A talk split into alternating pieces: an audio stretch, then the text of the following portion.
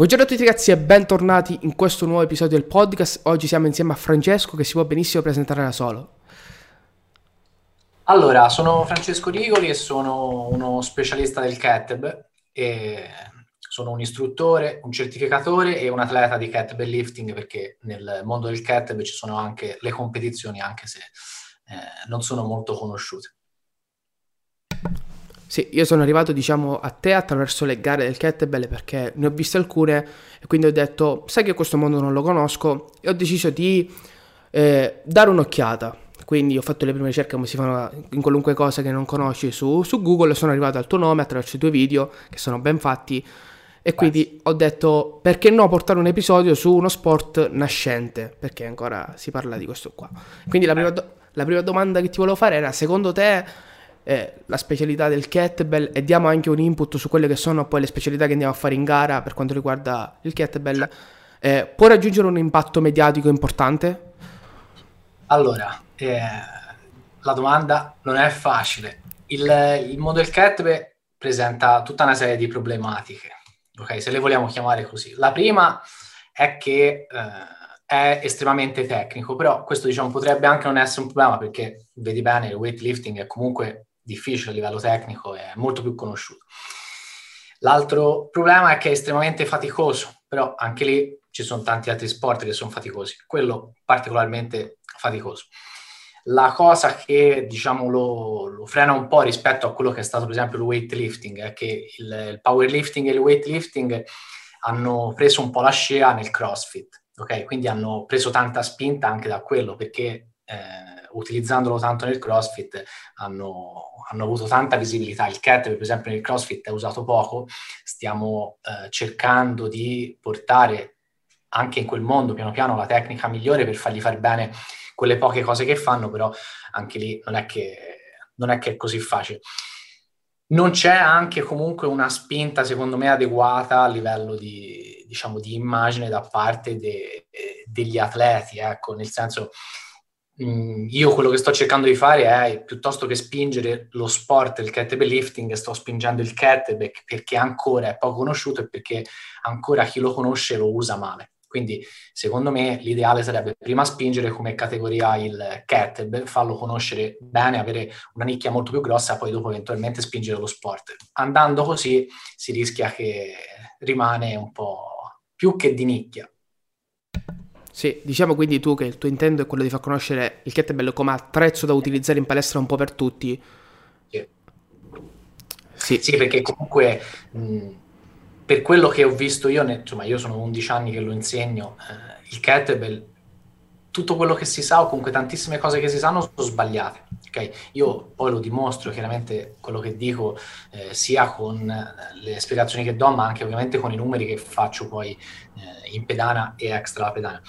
Quindi l'ideale secondo me sarebbe che le persone prima di tutto si, eh, diciamo, iniziassero a usarlo bene lo scoprissero per quello che è e poi magari secondo me gli verrebbe forse anche la voglia di usarlo perché ad ora ci sono dei limiti che secondo me lo, lo frenano tanto, cioè vedi solo una persona prova a fare snatch col cat, si fa spesso male alle mani, male al polso, chiaramente lo accantona, o fa swing, si fa male alla schiena e magari dà la colpa all'attrezzo. Quindi secondo me prima bisognerebbe capire bene come si usa l'attrezzo divulgarlo e farlo utilizzare un po' in tutti gli ambiti, dalla preparazione atletica a sport specifici, come può essere crossfit alla palestra o in casa, e allora a quel punto, quando magari si sarà diffuso meglio, anche la visibilità del mondo del kettlebell lifting sarebbe superiore e le persone gli verrebbe magari voglia di provare. Dici che un altro problema potrebbe essere anche la poca formazione attualmente che hanno i trainer nell'utilizzarlo in sé per sé? Allora, qui si va ovviamente a toccare tasti un po' dolenti, però le certificazioni chiaramente ci sono. E quando io faccio dei video eh, divulgativi come quelli che trovi sul canale, okay, sul canale Cat Specialist, eh, chiaramente le spiegazioni che do non sono mai questa è la mia opinione, c'è sempre una spiegazione meccanica, ok, almeno. Il problema è che negli anni si sono radicati talmente tanto certi errori che le persone eh, faticano a abbandonare la loro zona di comfort e provare altro, anche se gli dimostro che potrebbero fare di più a livello di chili sollevati o anche di ripetizioni. Quindi, sai, quando le cose si, diciamo, si fossilizzano e poi scardinarle diventa un po' complicato. Però sì. sì, in effetti gli istruttori dovrebbero essere più competenti, anche perché noi abbiamo, cioè io nel tempo ho cercato anche di creare tutta una didattica di eh, insegnamento che fosse più efficace, perché in effetti gli istruttori che vedo quando eh, guardano una persona che fa un esercizio non capiscono qual è la priorità degli esercizi, degli errori da correggere e eh, spesso eh, diciamo, danno una quantità di input al cliente che, sono, che lo mandano più in crisi che, che, altro. Quindi in effetti anche gli istruttori avrebbero bisogno di una formazione in più che per esempio io faccio per i miei, che è proprio sul come si insegna. Ecco. Sì, che secondo me è un aspetto fondamentale e ti dirò anche nelle varie palestre che ho girato io, non so tantissimo, non sono neanche poche, eh, poche volte ho visto l'utilizzo del kettlebell con delle, degli schemi ben precisi, ma molte volte veniva buttato giù da chi voleva perdere un po' di peso in dei circuiti a caso. Quindi facevi uno swing a caso, giusto perché comunque a livello di fiato consuma un bel po' quel tipo di esercizio, eh, veniva messo lì a caso. Sì, sì, sì, eh, lo so. Chiaramente muoversi a caso fa agitazione, come dice il professor Buzzichelli, e quindi è chiaro che te comunque muscoli ne usi, però diciamo, in tutte le attività, se te segui il powerlifting e il weightlifting, vedi che la tecnica è comunque sempre la priorità, ok? E c'è grossa differenza fra spostare un carico dal punto A al punto B a caso e farlo con la tecnica. Eh, purtroppo tantissime regole che te vedi rispettate negli sport come di sollevamento pesi, quindi il, weight, il weightlifting o il powerlifting, e poi non vengono rispettate nel kettlebell, cioè tutti sanno che la tecnica è la priorità, però nel kettlebell spesso la tecnica viene, eh, diciamo, lasciata un po' lì come viene. Tutti sanno che se sollevi più chili diventi più forte, detta proprio banalmente, ma si ostinano a fare delle tecniche che eh, non gli permettono di ottimizzare i risultati che hanno. Il problema grosso del kettlebell è che te non usi mai dei carichi che sono massimali, cioè quasi mai. Cioè, per esempio un clean che ha la portata al petto o degli snatch, difficilmente li fai massimali. Utilizzando dei carichi che non sono mai massimali ti puoi permettere degli errori perché li compenserai con la forza muscolare. E quindi eh, ci sono tante cose che con dei carichi estremamente pesanti le persone non riuscirebbero a farle. Però quando un uomo sposta 5 volte due kettlebell da 32 gli sembra che ha raggiunto grandi obiettivi. Il mio miglior risultato di jerk in gara sono 100 ripetizioni di jerk con 2 da 32, quindi vedi bene che io peso 67 kg quando vado in gara. I numeri sono completamente sfalsati, perché se riesco a fare 100 ripetizioni con 2 da 32 è chiaro che eh, quello che potresti fare come forza o potenza su 5-6 ripetizioni eh, dovrebbe essere molto più pesante però ti ripeto, non utilizzando mai carichi massimali le persone continuano a commettere tanti errori e a volte la spiegazione logica meccanica non basta.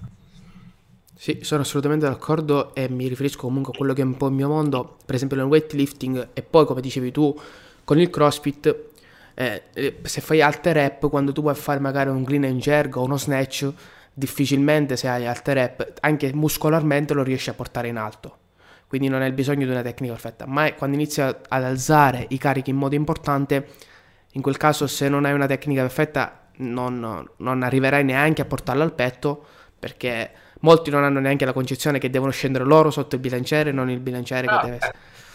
Sì, sì, sì, sì, no, sono d'accordo. Nel, nel kettlebell si vedono, per esempio, eh, degli snatch ok? Fatti con eh, dei carichi che non sono così pesanti. Per esempio, 32 kg è vero che è pesante, ma eh, farci 5 ripetizioni per mano non è il traguardo che, al quale dovrebbe ambire un uomo, ok? Perché in gara riusciamo a farci anche 50-70 ripetizioni per mano, tralasciando i campioni che ce ne fanno anche 100 per mano.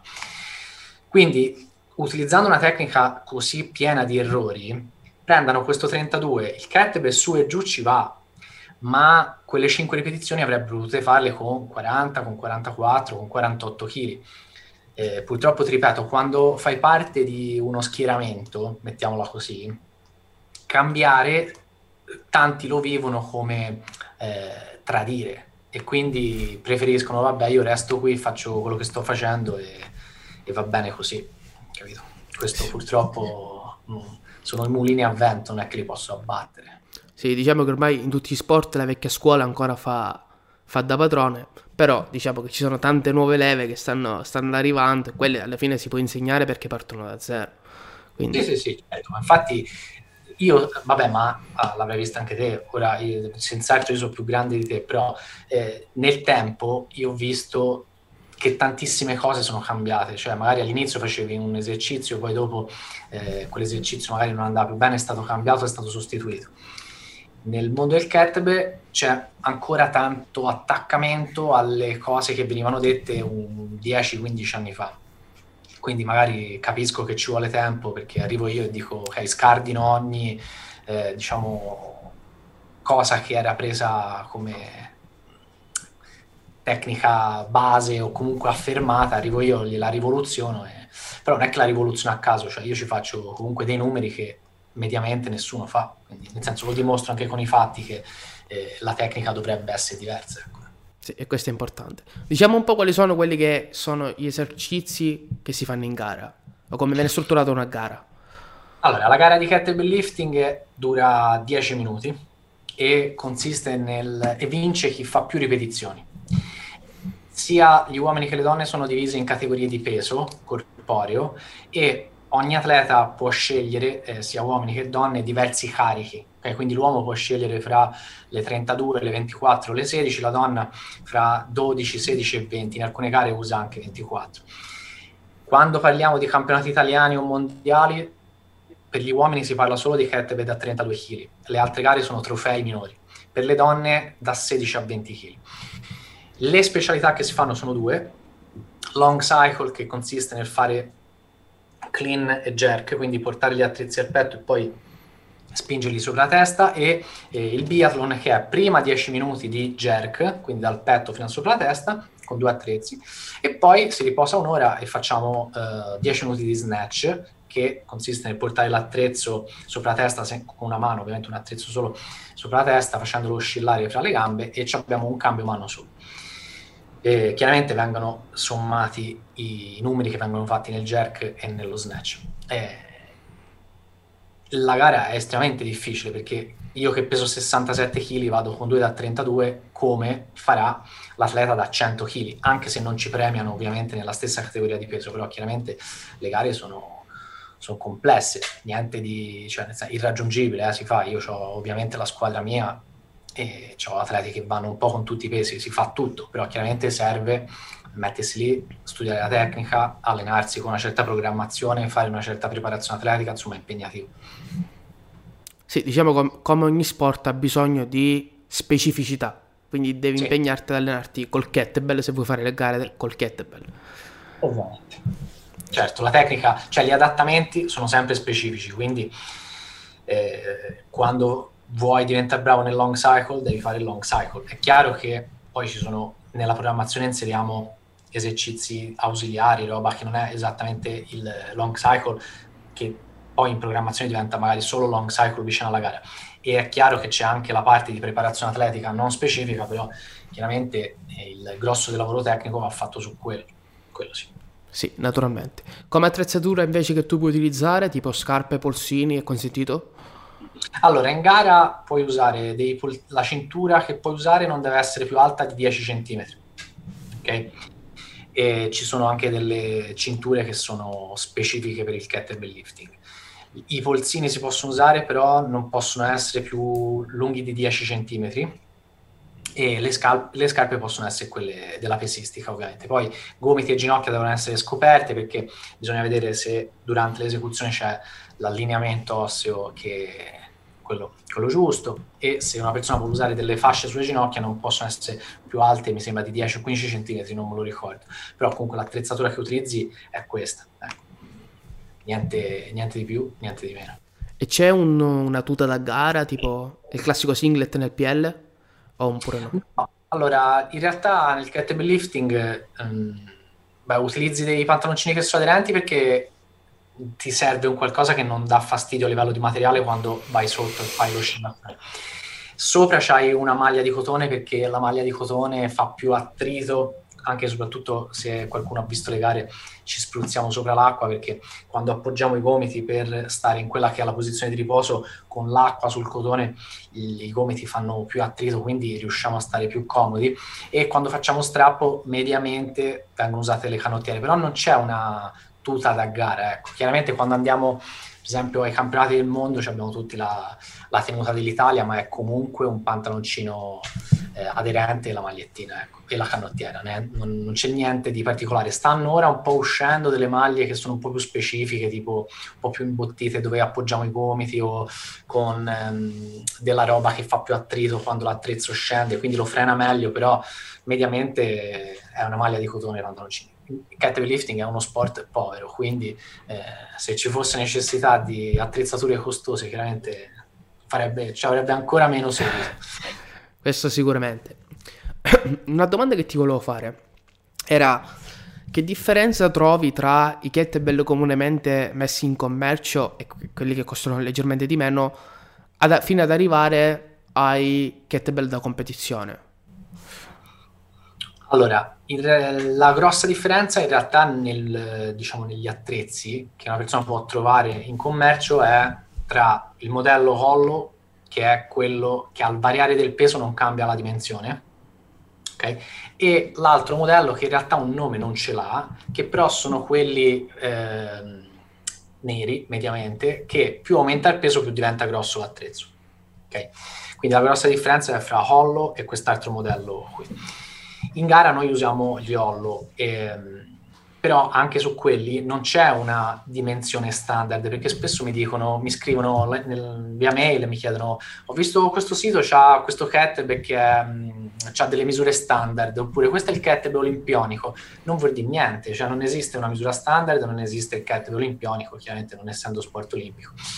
E quello che eh, sappiamo è che la misura migliore ok? Cioè, quindi il kettlebell fatto meglio è quello che vende la Federazione Italiana mh, mm, Kettlebell Sport, ok? Eh, che è la federazione che organizza le gare di kettlebell lifting.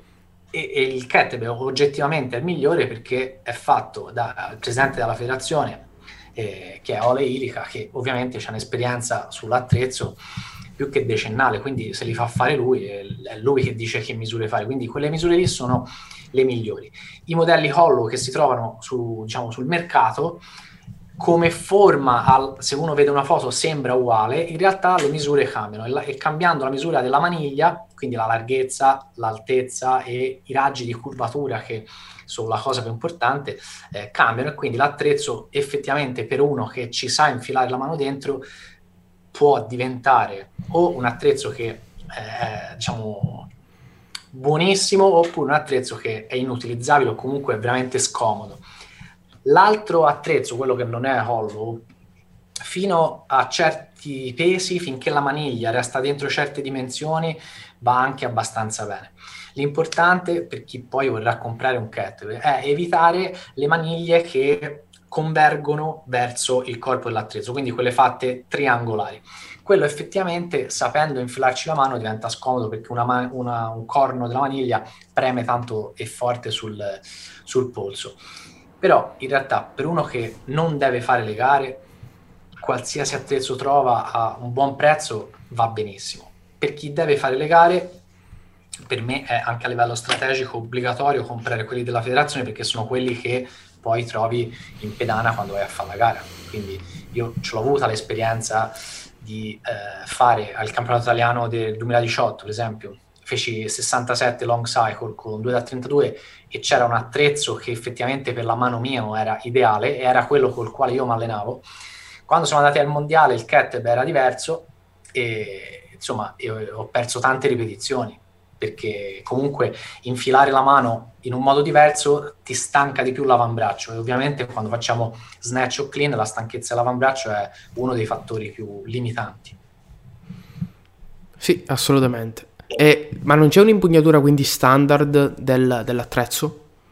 Cioè come ci infili la mano? No, proprio sì, il classico manicotto, non lo so come, come chiamarlo. Eh no, ma una misura standard non c'è ok? Quella della Federazione Italiana Kettlebell Sport è migliore, se non mi sbaglio, c'è un diametro di 33 o 34 centimetri, ok? Quelle misure lì sono quelle migliori, però mh, mm, qual è il problema nella media? Che le persone non sanno, non sanno come si infila la mano dentro la maniglia. Ecco perché poi io uno dei primi video che ho messo sul canale YouTube è stato il tutorial sull'incastro, si chiama, su come si infila la mano. Perché finché te non sai fare quello, la forma della maniglia diventa quasi irrilevante. Ok? Quindi te lo afferri male e, e, la, e, non è che ti dà fastidio, solo, cioè non ti dà fastidio, ti dà fastidio, ti stanca di più l'avambraccio, però non ti rendi conto di quanto sia fatta male la maniglia finché non ti insegno come ci si infila la mano quando ti insegno come si infila la mano dentro la maniglia, l'avambraccio si rilassa molto di più, quindi quello a livello di performance è estremamente, ti fa fare proprio un salto di qualità, però finché non te lo insegno chiaramente non, non capisci tutti i dettagli della forma e delle dimensioni della maniglia. Ecco. Sì, assolutamente. Questa è una cosa che non sapevo, pensavo che i kettlebell, come in altri sport, per esempio da noi, il, sia una, una regola che il bilanciere deve essere all'incirca 29 mm quindi può essere un po' di più, un po' di meno, forse sarà 28,5, ma di solito trovi sempre 29 nelle gare, quindi pensavo che ci fosse una federazione che avrebbe stabilito un po' le regole per tutti.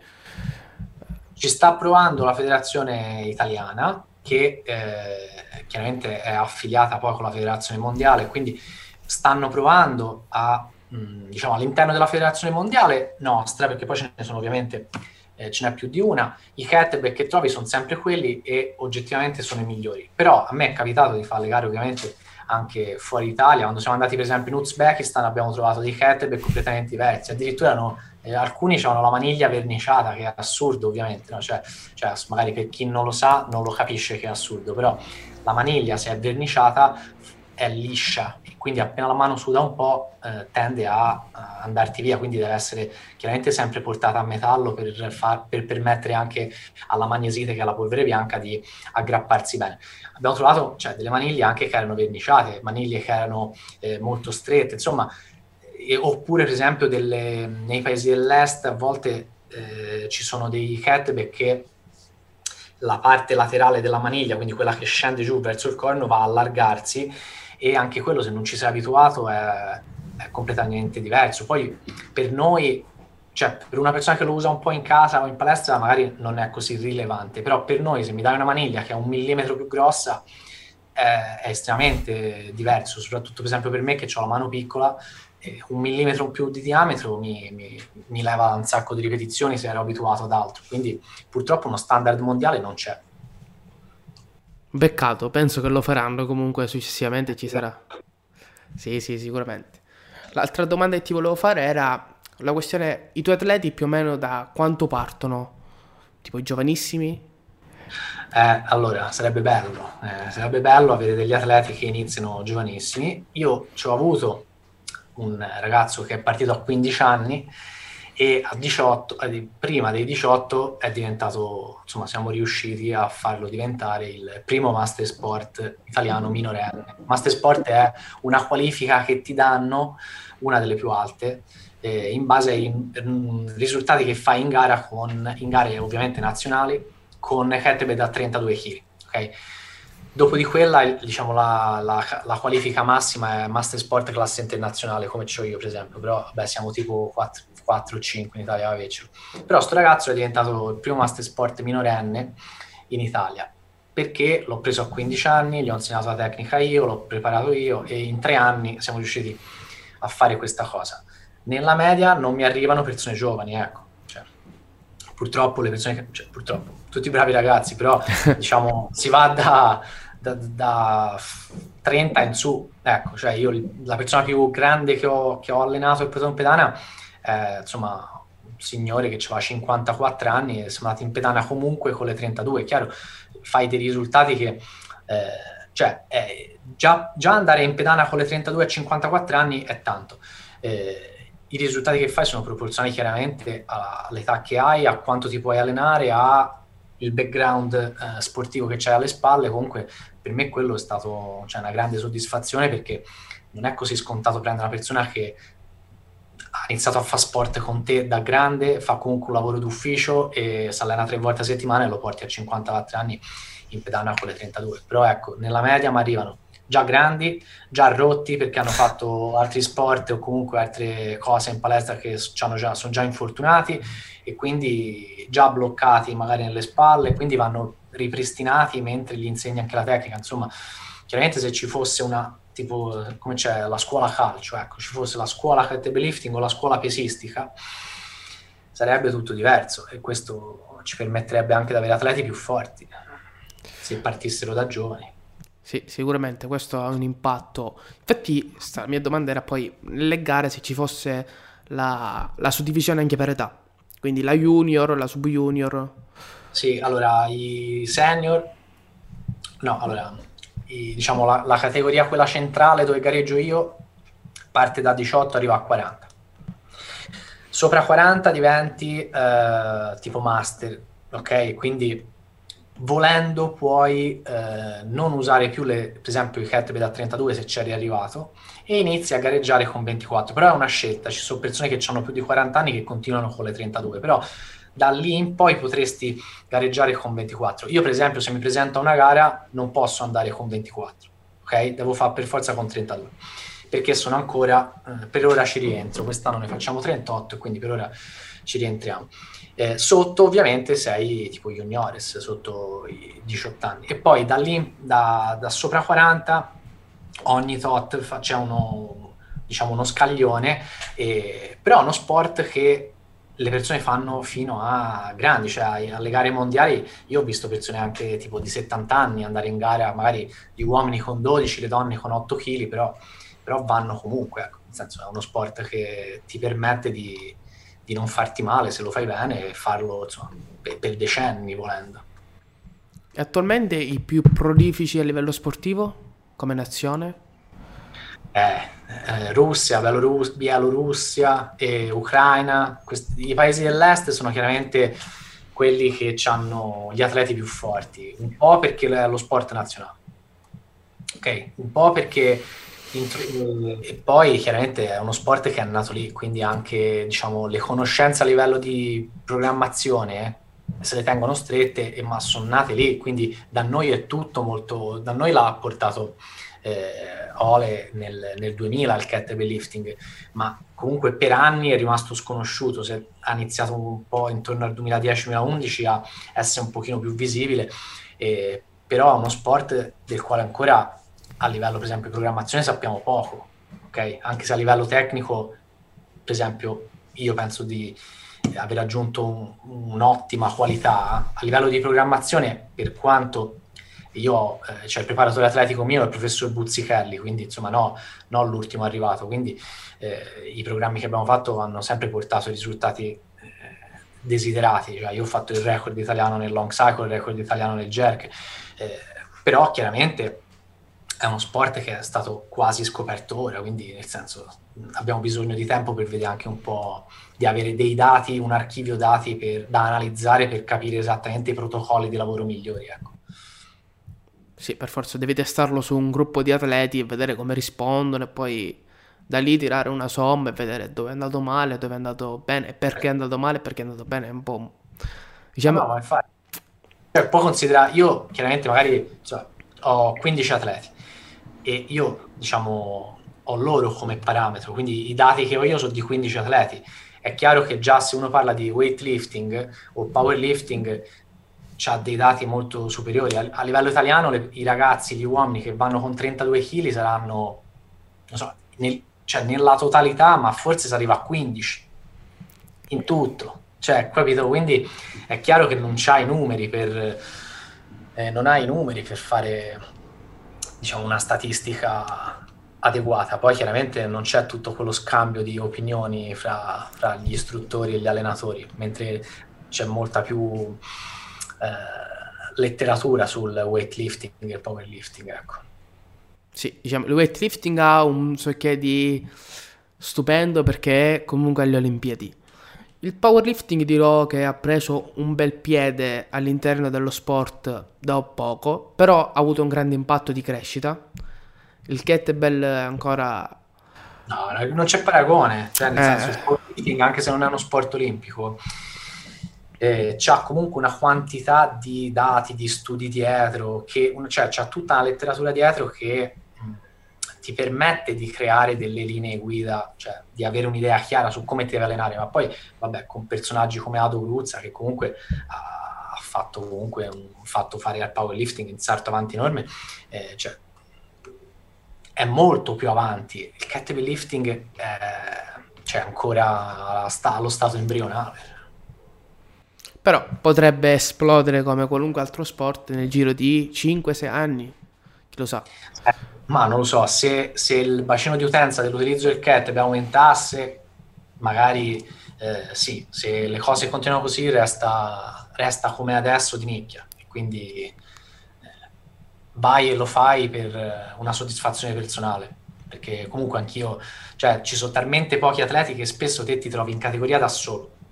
Quindi quando te sei in categoria da solo è chiaro che per vincere ti basterebbe fare una ripetizione e invece tutti gli atleti, guarda, non solo io, comunque eh, quello è ammirevole perché comunque vanno, andiamo tutti in pedana e indipendentemente a quante persone hai nella tua categoria, dai tutto perché comunque vuoi dimostrare a te stesso che, eh, che a certi risultati ci puoi arrivare. Quindi, eh, però veramente, guarda bisognerebbe che ci fosse, cioè io sto cercando di fare un lavoro diciamo migliore possibile per aumentare le persone che conoscono il cat, che lo utilizzano bene e tutto, però è un processo lungo, cioè, e andava iniziato così secondo me, non proporre lo sport ma proporre il cat. Poi, perché anch'io per esempio che faccio, vabbè, io faccio le gare, ma non è che ho scoperto il cat per il cat lifting, io ho scoperto il kettlebell perché volevo insegnarlo in palestra, perché mi allenavo col kettlebell, poi dopo ho scoperto che c'erano le gare. Secondo me è questo il percorso che dovrebbe fare una persona. Sì. Comunque tu dietro hai una bella community che ti segue anche via Facebook, comunque ci sono persone eh. che si stanno approcciando, li vedo. Sì, sì, sì. Chiaramente anche lì, ora vabbè, siamo limitati al fatto che non ci possiamo spostare, che comunque noi facciamo sempre corsi di formazione, giriamo e tutto, però eh, nel momento in cui chiaramente vedono eh, certe, eh, certi modi di utilizzarlo, quando gli spieghi che, cioè gli dai una soluzione a un problema fondamentalmente, perché fanno snatch e si spaccano i polsi e, e chiaramente fin, nel mondo per esempio del kettlebell tanti istruttori dicevano è normale che quando fai snatch ti sbatte nel polso e ti viene l'ematoma ti devi solo abituare e questo ovviamente è assurdo. Quindi nel momento in cui ti risolvo questi problemi e diciamo fra virgolette ti basta metterti lì a studiare la tecnica, eh, tanti diciamo riprendono fiducia perché comunque il kettlebell onestamente è un qualcosa che le persone quando lo utilizzano si innamorano. È un attrezzo che le persone si innamorano di questo attrezzo. Quando gli chiedi perché ti piace così tanto, in realtà nemmeno te lo sanno spiegare. E gli effetti sul corpo io lo so perché lo apprezzano, però loro neanche te lo sanno spiegare. Però è un attrezzo del quale le persone si innamorano. Se eh, chiaramente gli fornisci le informazioni per allenarsi senza farsi male e ottenere risultati, secondo me poi nel tempo la cosa cresce. Chiaramente io sono da solo, quindi eh, ci avessi un, diciamo, una squadra dietro di altri 100 come me che divulgano, sarebbe diverso. Però vabbè, oh, si fa quel che si può. Sicuramente, ognuno mette del proprio. Infatti. Secondo me la, la cosa bella del calcio è bella è la sua versatilità, perché in tanti sport lo vedo comunque impiegato.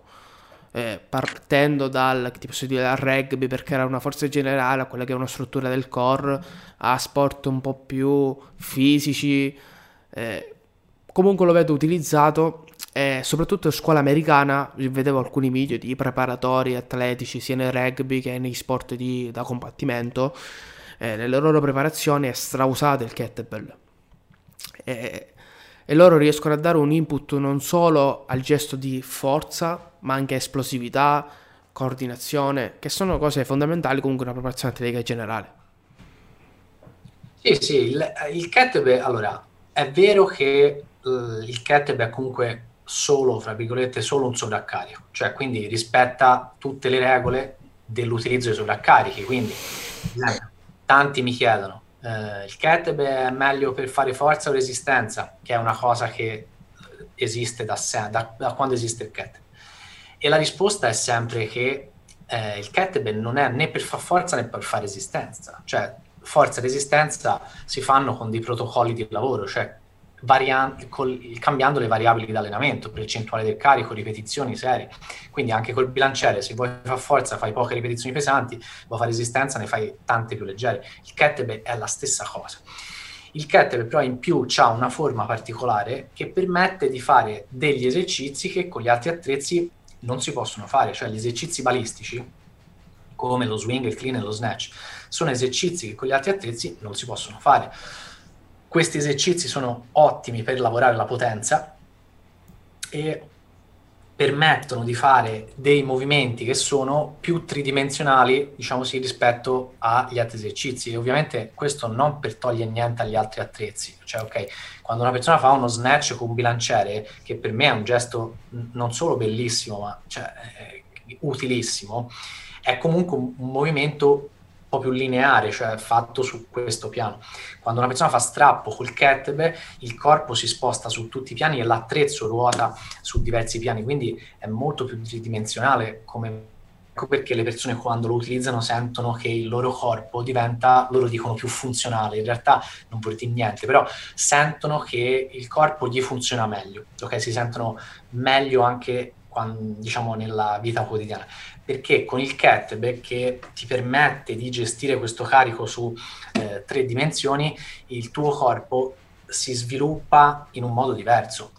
Poi anche lì non è che dico che serve, basta questo, no, ok, sono il primo a dire che mi alleno anche con altro, però questo è un qualcosa che si fa solo col kettlebell, quindi eh, diciamo nella preparazione atletica viene messo, però chiaramente viene inserito solo qualcosa, ok? Ci sono degli esercizi che anch'io dico che sarebbero inutili per la preparazione atletica, però ecco, col kettlebell te puoi fare eh, forza, resistenza, ipertrofia, potenza, ovviamente ci sono alcune cose che permette di farle meglio, come allenare la potenza, altre che ti permette di farle meno. Questo lo dico sempre, per esempio, allenare la forza assoluta per, per, gli arti inferiori, oltre certi livelli di forza non si può fare. Se, se te hai stacco massimale 200 kg o sopra, e con i kettlebell non puoi più farlo, cioè non, non puoi prendere un grappolo di kettlebell da 100 kg l'uno. Capito? Come anche mettersi sulle spalle eh, 80 o 90 kg di kettlebell per ogni spalla.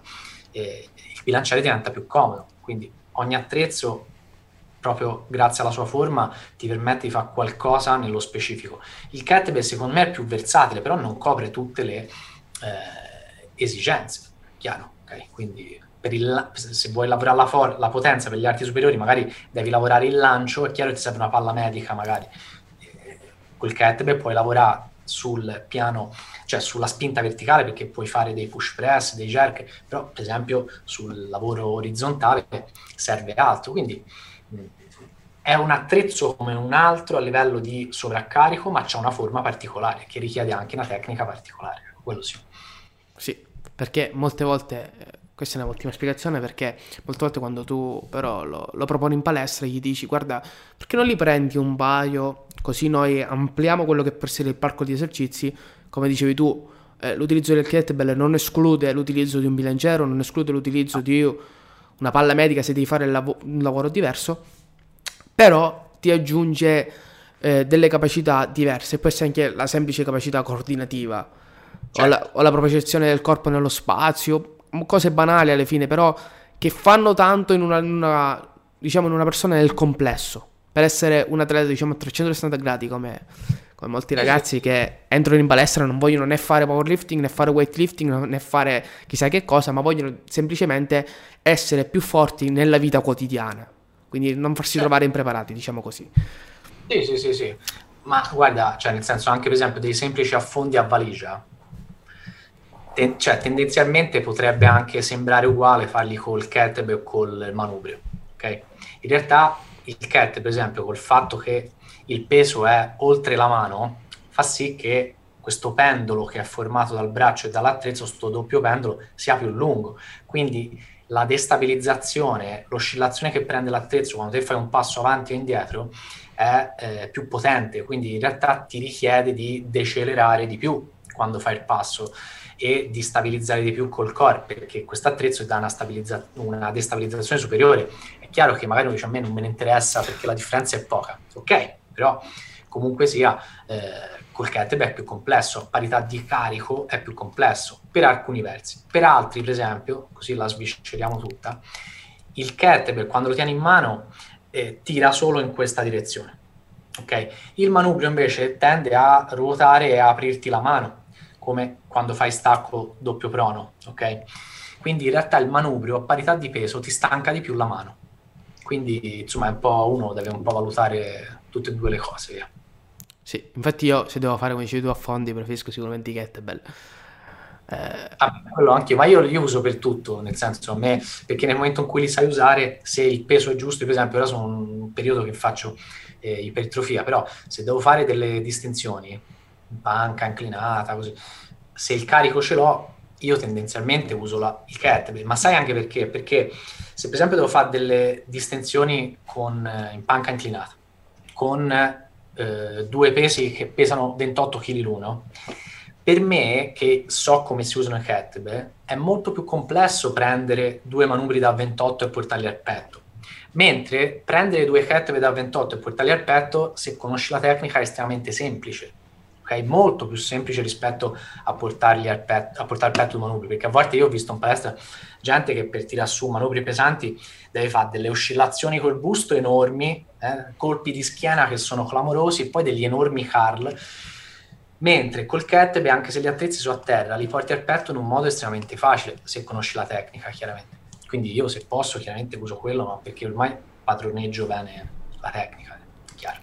Sì, io ti dirò, eh, attualmente non ho grandissime ho solo un kettlebell piccolissimo, attualmente allenando in home gym c'è anche il problema economico perché certo. La spesa c'è nell'acquistare un kettlebell. Guarda, eh, se come io dico sempre, se uno non deve fare le gare, prende i kettlebell più eh, economici che trova. Per esempio, a me piacciono quelli di Decathlon. La, le persone pensano che a me Decathlon mi paghi per dire che mi piacciono, in realtà non è così. Però a me piacciono, ovviamente da 20 kg in su, cioè poi fanno solo fino a 24, però 20 e 24 la maniglia è enorme, quindi non mi piace nemmeno a me. Però fino a 20 kg i kettlebell d'addome sono, veramente bellini e non costano niente, perché costano forse 2,5 euro il chilo. Comunque ci sono tanti modelli che costano poco, nel senso su 2,5 eh, euro al chilo, 3 si trova e comunque secondo me vanno bene. È inutile prendere dei kettlebell che ti mettano, non so, 6-7 euro il chilo o di più, non c'è senso. Ecco, io sono, per esempio, sono costretto a prendere quelli della federazione, anche se me li mettono 4, 5, 6 euro al chilo, io per forza devo prendere quelli. Però eh, una persona che non fa le gare, basta che prende il kettlebell che più economico che trova, non è che perché tanti a volte mi dicono no, però una volta che faccio l'investimento voglio il kettlebell migliore, ma se non fai le gare non c'è un kettlebell migliore. Sì, sì, io non, non, penso, almeno nel breve periodo, di avere intenzione di fare altre gare nel kettlebell perché la preparazione una ne puoi fare più di una, diventa un problema. Però lo voglio prendere perché, come ti dicevo, mi piace allenarmi a 360 gradi e soprattutto allenare quelle che sono capacità tipo core, esplosività. Mi, mi piace molto utilizzarle anche nel push press. Per esempio, un esercizio che preferisco utilizzare il kettlebell quando lavoro monobraccio perché ce l'ho qua, ce l'ho un po' più stabile e riesco a concentrarmi meglio sull'esplosività.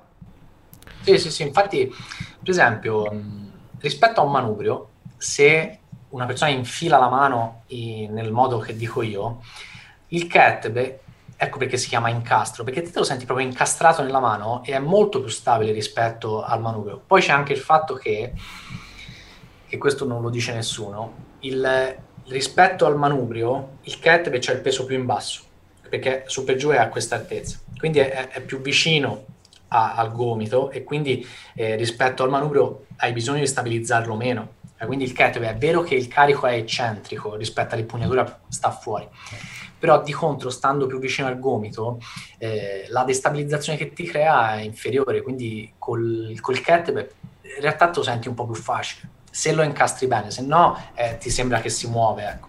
Però se incastri bene, noi vabbè, sul canale YouTube, su, su Kettlebell Specialist c'è il tutorial anche dell'incastro, comunque eh, se lo incastri bene il kettlebell non va da nessuna parte. Cioè, quando io ho iniziato anni, 12 anni fa, lessi un articolo di uno, insomma, che diceva il kettlebell è destabilizzante perché in mano proprio non ti ci vuole stare. Eh, no, cioè, ci, a te non ti ci vuole stare perché non sai come si infila la mano. Se sai come si infila la mano, il kettlebell sta lì fermo, inchiodato, non si muove mai.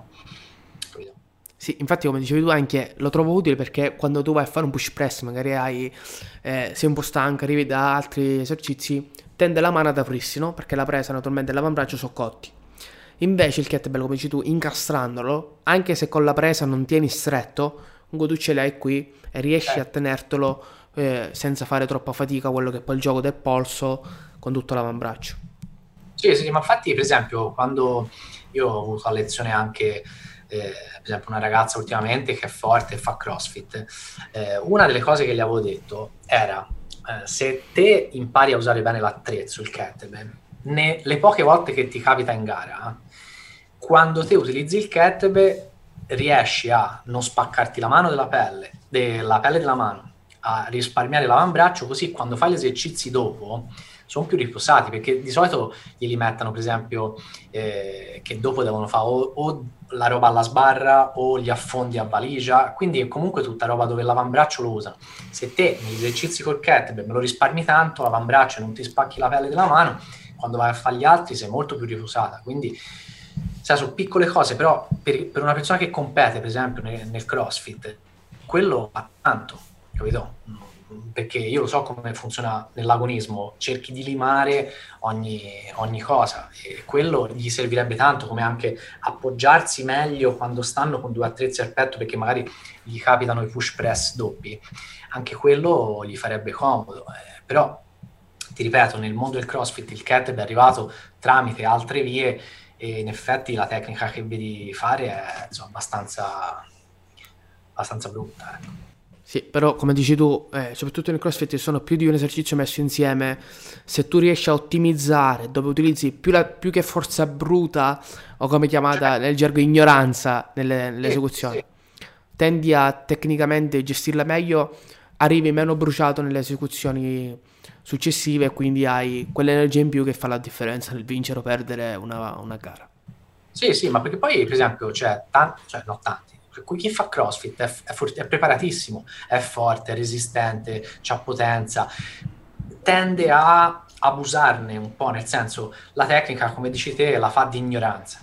E il kettlebell magari su ci va, però se tu l'avessi fatto come dico io, avresti risparmiato talmente tante energie che quell'esercizio ti sarebbe quasi sembrato non averlo fatto. Quindi dopo, negli altri esercizi, ti sentiresti meglio però ti ripeto, gli capita talmente poco che forse a volte, cioè che spesso pensano io non investo né tempo né soldi per imparare a usarlo, perché tanto se mi capita sono forte e diciamo sopra la testa ce lo butto.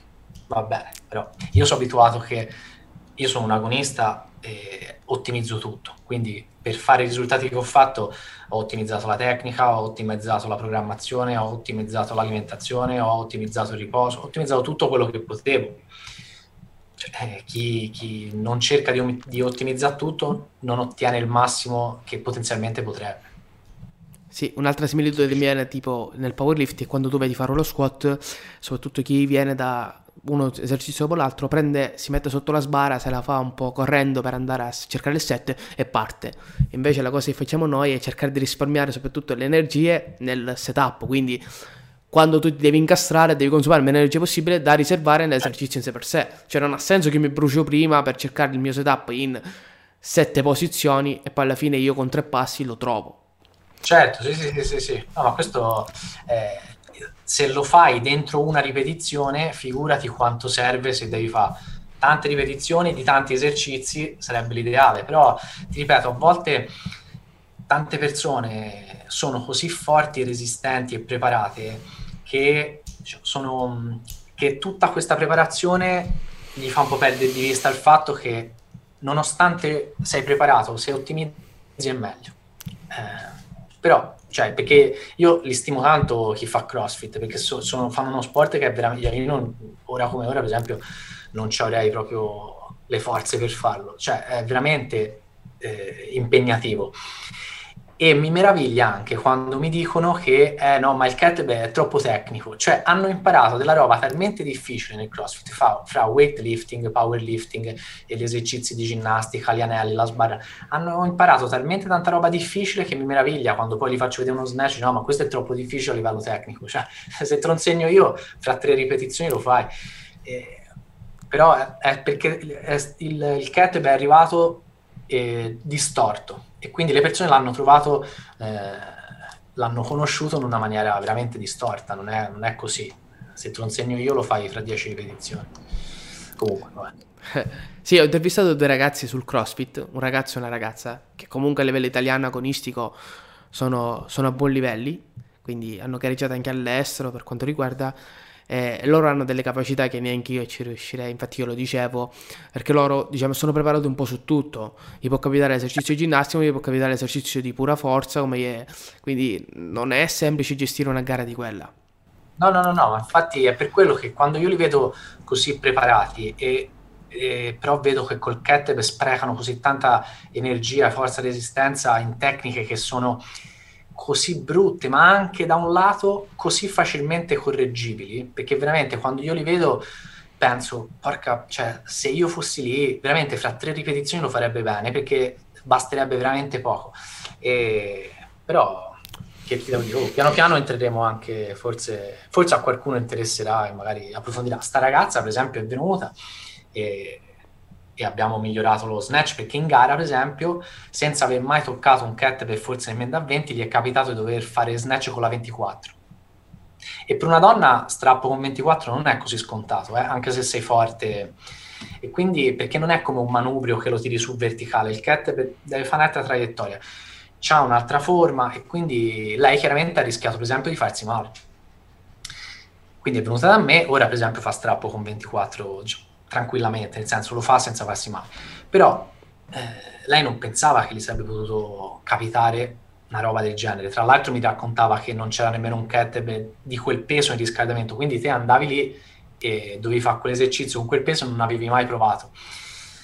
E, però ti ripeto, se avesse avuto, se gli, ricapitasse ora, chiaramente eh, indipendentemente dal carico, c'ha la tecnica per affrontarlo.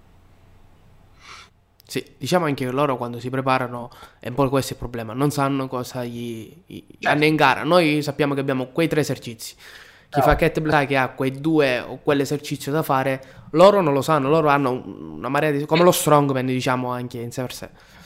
Certo, sì, sì, infatti io, la, la preparazione mia so, dura 50 settimane, e so, ovviamente la preparo sapendo cosa dovrò fare, quindi da un lato è più semplice però proprio per il fatto che loro non sanno cosa gli capita, ma sapendo che il kettlebell gli può, può capitare, ti assicuro che guarda, gli basterebbe veramente poco eh, a livello tecnico, perché poi alla fine non è che devi imparare mille esercizi.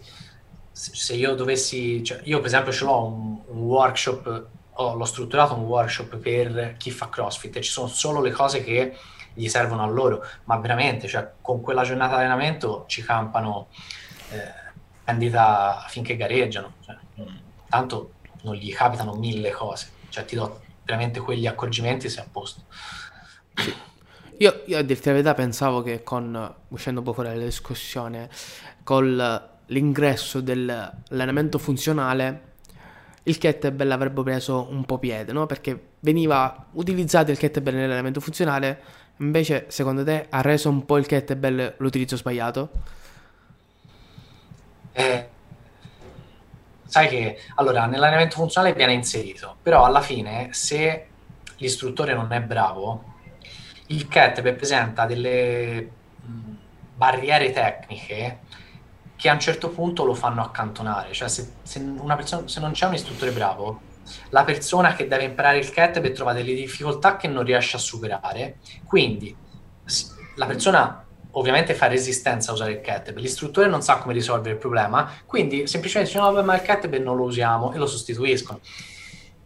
Piano piano, alla fine, il kettlebell o fanno sempre le solite cose fatte male o viene eliminato. Perché chiaramente una persona, te immaginati, c'hai un cliente, eh, diciamo, non, hai, non ti hanno insegnato come si insegna, e gli provi a far fare esercizio, quello o si fa male al polso o comunque non, non, non gli riesce bene l'esercizio, te non riesci a correggerlo bene, a un certo punto dici sai cosa, il kettlebell non si usa.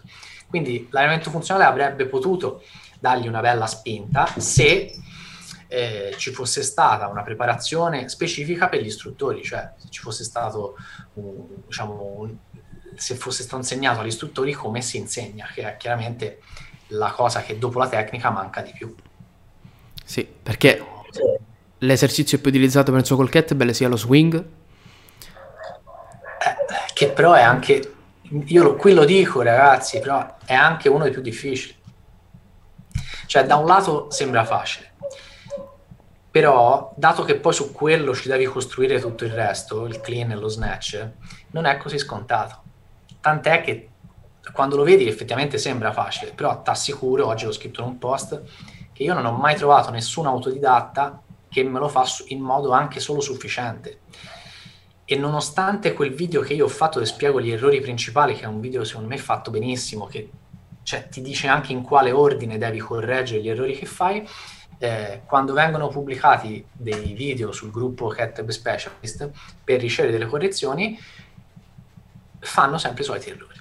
Perché lo swing sembra facile, ma è facile farlo male, è difficile farlo bene. Sicuramente, però a livello di impatto apparente sulla persona è quello che dà meno fastidio. Perché come dicevi tu, chi non lo sa fare, appena fa un clean o uno snatch e si porta il kettlebell al polso, lì arrivano un mare di problemi con dolori al polso il giorno dopo, ematomi, problemi, che iniziano a dire aspetta, io non lo utilizzo più se mi deve fare ah. questo.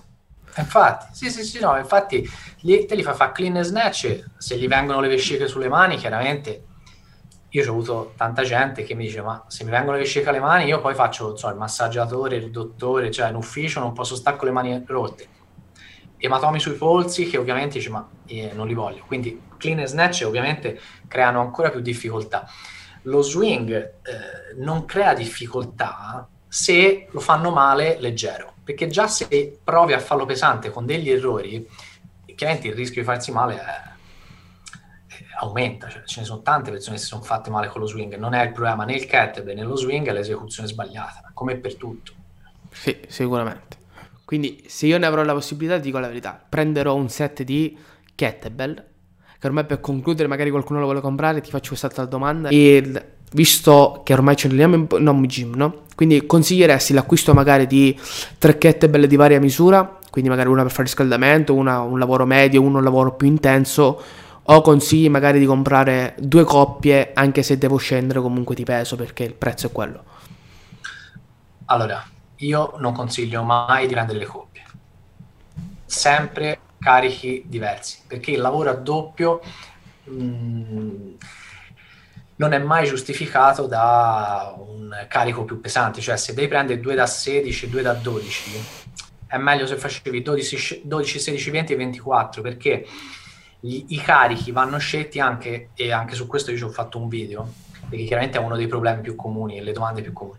Eh, I kettlebell vanno scelti anche nel peso in base a quali esercizi ci farai, cioè per quali parti corporee. Per la parte superiore ti serviranno i kettlebell più leggeri, per la parte inferiore servono i carichi più pesanti. Quindi una donna che la, che, alla quale insegno lo swing io, anche se pesa 50 kg, uno swing con 32 lo fa dopo poco tempo. E lo fa perché la forza che quella donna ha, quella ragazza ha nelle gambe, è sufficiente per fare uno swing con 32, anche se lei ora pensa di no. Quindi se una donna mi dicesse prendo 4 kettlebell, uno da 4, uno da 6, uno da 8, uno da 12, no, è sbagliato. Ok? Io prenderei 8, 12, 16 eventualmente e 20 perché al limite diciamo ma io le distensioni non riesco a farle con un kettlebell da 8 te lo faccio fare a due mani Quindi quello non ci sono problemi. Ti trovo delle varianti per le braccia che te puoi fare con un kettlebell da 8. Ma nel momento in cui ti insegno lo swing, eh, vedrai che da subito, dopo pochissimo, 12 e 16 lo senti leggero, ok? Quindi io consiglio sempre di prendere eh, più carichi e di pesi diver- diversi. anche pesanti, anche pesanti relativamente, però chiaramente un, diciamo, l'obiettivo principe è fare nello swing eh, utilizzare un terzo del peso corporeo, che è un carico che sistemando la tecnica si fa subito. Anche se le persone dicono: Ma come? Ah, io peso 50 kg. Eh, 50 kg lo fai con un terzo del tuo peso facile se fai come ti dico io. Quindi farlo con due terzi del peso, anche lì non è difficile arrivarci. Quindi sempre eh, kettlebell non a coppia, ma di diversi pesi.